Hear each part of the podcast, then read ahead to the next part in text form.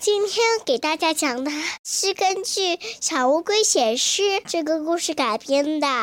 小宝宝写诗，小乌龟罗拉的诗写得太美了，森林里的小动物们纷纷奔走相告。明天是小蜜蜂丽丽的生日，她的好朋友小蝴蝶美美特地改编了这首美好的诗送给小蜜蜂。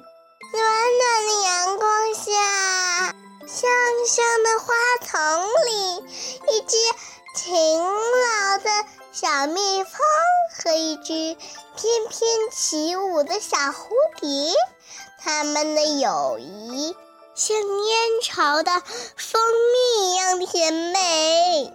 呜呜呜呜呜！它它太好听了！呜呜呜呜！谢谢你送给我的生日礼物，小蜜蜂说。让我们一起边唱边跳吧。他们欢快的歌声传到了小鼹鼠的耳朵里，小鼹鼠迫不及待的想要和他的好朋友萤火虫一起分享，他也做了部分改动。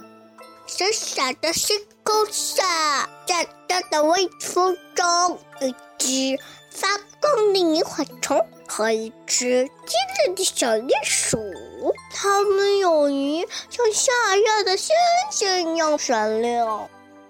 萤火虫听了，发出一闪一闪的光，开心极了。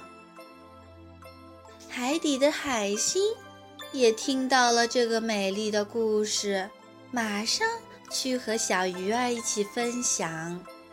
深深的海底下，黑黑的山洞里，一只欢快的小鱼儿和一只敏感的小海星，它们的友谊像海里的珊瑚一样绚丽。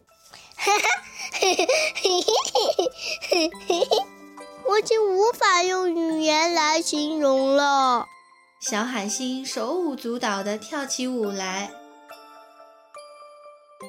正在河边散步的白天鹅听到了，拍拍翅膀赶到好朋友猫头鹰的家中，一字一句地念给猫头鹰听。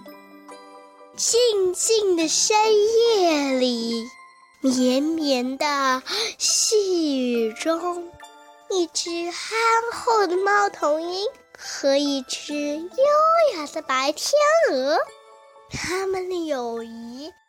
像雨后的空气一样清新，哦，好美的诗！我们一起在月光下散步吧。两个好朋友漫步在雨后的森林里。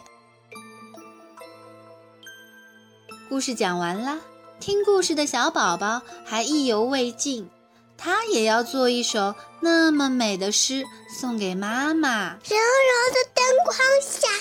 缓缓的乐音中，因为讲故事的妈妈，我以为听故事的宝宝，他们之间的情感像冬天里的火把一样温暖。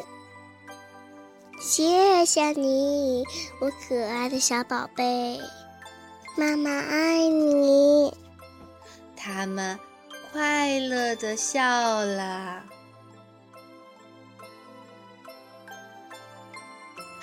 今天的故事就讲完啦，大家还喜欢这个改编的故事吗？每天晚上我都有和妈妈做这个游戏的，哈哈，我们还抢了很多很多首诗呢，你们也来玩好吗？